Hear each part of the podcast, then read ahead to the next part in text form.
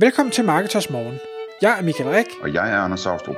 Det her er et kort podcast på cirka 10 minutter, hvor vi tager udgangspunkt i aktuelle tråde fra forummet på Marketers.dk. På den måde kan du følge, hvad der rører sig inden for affiliate marketing og dermed online marketing generelt. Godmorgen Michael. Godmorgen Anders. Så er det tid til Marketers Morgen igen, og vi skal i dag tale om et emne, der har været op og vende på en tråd i vores forum på Marketers.dk. Og det handler om, hvilke billeder man skal bruge på et affiliate site eller i en webshop for at sælge bedst muligt. I det konkrete eksempel, der er det tale om tøj. Og brugeren spørger, medlemmet af Marketers spørger om det er bedst med modelbilleder, eller det er bedst med billeder, hvor tøjet bliver vist uden modellen. Og vores tanke er at snakke lidt videre om, hvad vores erfaring er med, hvilke billeder der virker inden for online marketing, altså både for webshops og for affiliates for eksempel. Og jeg ved, du sidder jo og har adgang til en hel del data og rådgiver webshops inden for tøjbranchen, så vi kunne måske starte med, om du kunne sige lidt om, hvad dine erfaringer er. Selvfølgelig kan jeg det. Og bare sådan en, jeg ved ikke, om jeg kalder det en disclaimer. Min holdning er altid, vi kan sige en masse ting, du kan læse en masse ting, men du bliver nødt til at teste selv, hvad der virker for dig, for det er ikke sikkert, at det vi siger, og det vi har set, nødvendigvis er det samme på din shop. Så lad være at tage det for 100% gode varer, men brug det til inspiration. Nu, netop fordi det er tøj, det her handler om, jamen, så har jeg selvfølgelig en del indsigt. En ting, som trådstarter også spørger om, det er ikke kun, om det skal være packshots, altså produktbilleder eller modelbilleder, det er også, hvordan baggrunden skal være på de her billeder, hvor hans eksempel viser, at et modelbillede har en grå baggrund, og et produktbillede er fritlagt. Og der er jo ikke noget til hinder for, hvis modelbilledet ellers er taget rigtigt, at man kan fritlægge et modelbillede også. Så altså, det skal man bare lige have i mente. Det vi ser, det er, at det er ikke et enten eller. Fordi dem, der køber, har forskellige præferencer. Hvis det er et produkt,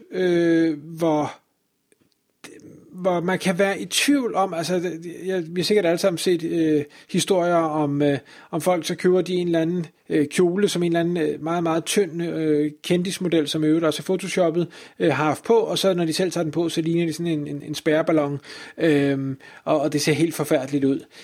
Der er rigtig mange i tøj og andre brancher, hvor man har noget på, hvor man gerne vil vide, hvordan ser det her ud. Og hvis du kun har et produktbillede, så er det rigtig svært at forholde sig til, hvordan ser det her ud på en krop. Det kan også gøre sig gældende for smykker, fordi du kan fint have et billede af en smykke, men hvor stort er det her smykke så på en person af normal størrelse. Så jeg vil altid anbefale at sige, have begge dele. Hvad du så viser som det første billede, det synes jeg skal afhænge af, hvor vurderer du, indtil du tester, at folk får mest værdi ud af at se på det, eller bliver mest inspireret af at se på det. Vi har valgt at gå rigtig meget i modelretningen, netop fordi det er tøj. Man kan skabe en stemning. Det kan godt være, at der er en gul kjole, men hvis det er en gul kjole på en glad sommerpige i en kornmark, jamen så sender det bare, det giver en helt anden følelse, eller hvad man skal sige. Og tøj er også meget følelser, det er ikke bare pris og brand og farve. Så det er i hvert fald en af tingene. Så er der en anden vigtig ting i forhold til billeder, det er også selve detaljerne.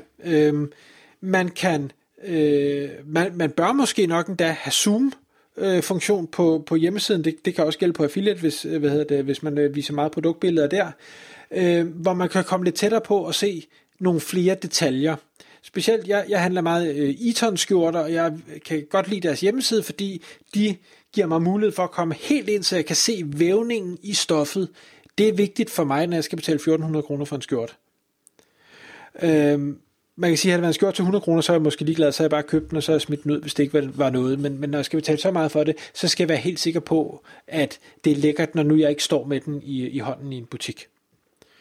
Og der ved jeg også, der er rigtig meget med kvindetøj, hvor der er jamen, små finurlige detaljer eller knapper, der er specielle eller et eller andet, jamen så sørg for at have nogle nærbilleder af det. Det behøver ikke være, at man kan zoome helt ind og se de der små detaljer, men så tag nogle nærbilleder af de fedeste features og smæk dem på også.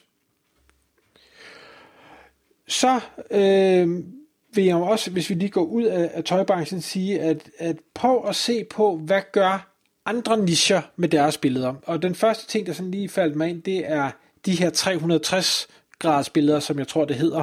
Altså, hvor man kan tage en kondisko, eller en mobiltelefon, eller hvad sådan det nu er, man kan snurre rundt i dag, så man kan se det oppefra og nedefra og fra siden, samtidig med, at man måske endda kan zoome.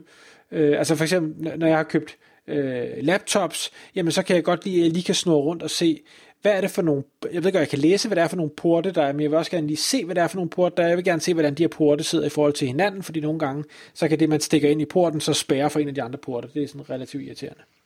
Ja, det må man sige. Og jeg kan ikke se, hvorfor man ikke kunne gøre det her med tøj også. Man siger, jeg tror ikke umiddelbart, at det er en branchestandard, men så kunne man overveje, kunne man være first mover, kunne det her give mening, og være noget, man implementerede. Jeg ved, det var jo Cykelpartner, der havde man udstyr til at lave de her 360-graders billeder af alle mulige forskellige ting, og jeg ved ikke, om det giver mening for en cykelpedal, eller en solbrille, eller en drikkedunk, men så har man i hvert fald muligheden for at gøre det på de produkter, hvor det giver mening. Jeg tror, det er en meget vigtig pointe, det der med ligesom at man kan let komme til at undervurdere, hvor meget folk gerne vil undersøge nogle ting, som man ikke selv tænker på, når de skal købe et produkt. Det er ligesom du siger med den, den laptop der. Altså det kan jeg fuldstændig genkende, at man kan have alle mulige behov for at se nogle detaljer, som producenten formodentlig ikke har nogen idé om er vigtige for at sælge sådan en laptop til dig. Eller hvis man køber, hvad ved jeg, vitaminer eller et eller andet, og man ikke helt kan se ud af beskrivelsen på produktet, et eller andet, de har glemt et eller andet, så er det rart, at man lige kan zoome ind på bagsiden af vitaminbøtten, eller hvad den hedder, og se, hvad det indeholder. Læs det selv simpelthen, ikke? Det oplever jeg rigtig meget, at de der muligheder for at se det forfra og bagfra, og fra siden, og kunne zoome ordentligt ind, er vigtigt, fordi man... Altså, vi har alle sammen sådan nogle specielle ting, vi undersøger. Det er også det, du siger med dit, altså vævningen i en skjorte, ikke? Det tror jeg, man kan komme rigtig, rigtig langt med at give folk mulighed for at undersøge tingene grundigt, altså. Og så skal man huske på, og det er jo helt sikkert også derfor, Eton gør det, det giver altså også noget eksklusivt til produktet. Altså, jeg kan jo huske Apple, og jeg kan ikke huske, hvad for noget af deres produkter, det er også ligegyldigt, hvor de jo simpelthen lavede en... jeg ved ikke, om det var en video eller hvad det var, det har det nok været, hvor telefonen simpelthen var skilt ad i de bitte små atomer, og man så nærmest, hvordan de stod med kirurgisk udstyr og skar det her platinplader eller carbonplader eller hvad fanden det er, de har skåret ud, ikke? Og hvordan man samler det nøjsomt med hvide handsker, og så kan man sige, er det i bund og grund ikke ligegyldigt? Jo, det er det jo, fordi du får den aldrig skilt ad. Men det gør bare, at man tænker, wow, det her det er fandme fedt, det kan jeg da godt betale dobbeltpris for. Og det er jo derfor, jeg betaler for Etons, det er fordi, okay, der er en fed vævning, eller de har nogle helt særlige knapper, der er lige lidt ekstra tykke, eller hold da op, den manchet, den er fed, der har de altså lige tænkt over en detalje, som andre billige skjortproducenter ikke har tænkt over. Altså, latterlige små ting med noget, der kan være rigtig mange penge værd. Og det bringer mig egentlig så til, nu kan man sige, Apple, det er en video. Hvis det er produkter, og nu går vi fra billedet til videoen, hvor det ikke på et billede er tydeligt at se, hvordan noget fungerer, jamen så bør der være en video tilknyttet det her produkt også, så du kan se, hvordan er det her, det rent faktisk fungerer i brug. Det er ikke nødvendigvis relevant på tøj, men det kunne det faktisk også godt være, hvis man havde ressourcerne til det. Men jeg vil sige meget værktøj eller elektronik ting. Altså, jeg ved, på et tidspunkt, jeg skulle købe en støvsuger, og det var selvfølgelig en af de der dyre modeller, jeg havde forelsket mig i. Jamen, så måtte jeg jo så på YouTube for at se, er der nogen, der har købt det her? Er der nogen, der har testet det? Er der nogen, der har hund? Er der nogen, der har tabt syltetøj ud over gulvtæppet, eller hvad sådan det nu var for nogle test, jeg fandt, og hvor jeg også så, de pakkede den ud, hvor jeg så, de samlede den, okay, der var noget, der gav lidt problemer, jamen fint nok, det var ikke noget, der så uoverskueligt ud, så jeg var stadig tryg i, okay, jeg tør godt købe det her produkt. Og det er den slags bekymring, man ligesom skal fjerne fra folk, via billeder, via video, og selvfølgelig også via beskrivelse til dem, der gerne vil læse det. Ja. En ting, som jeg falder over relativt ofte, når jeg kigger på webshops og sådan set også affiliate sites, det er, at der er sådan en, ligesom en kategorioversigt over brands, som er i shoppen for eksempel.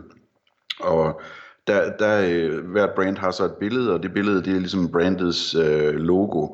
Og der er det altså ret tit, at jeg ser, at man bruger logoerne på en måde, sådan, så man faktisk ikke rigtig kan skimte, hvad det er for et, man kan ikke genkende det.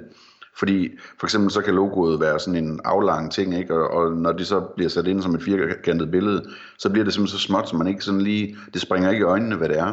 Så der synes jeg, at man skal være grundig med at finde en version af logoet, som er firkantet, sådan, så når man ser det, så kan man se det i stor størrelse, at det er det logo der. Det er overraskende, hvor mange gange jeg ser, at der ikke er tænkt på det, og det synes jeg er synd, fordi pointen med de der logoer er jo, at man ligesom skal kunne aflæse lynhurtigt, om det brand, der er der, som man leder efter. Tak fordi du lyttede med. Vi vil elske at få et ærligt review på iTunes, og hvis du skriver dig op til vores nyhedsbrev på marketers.dk/morgen, får du besked om nye udsendelser i din indbakke.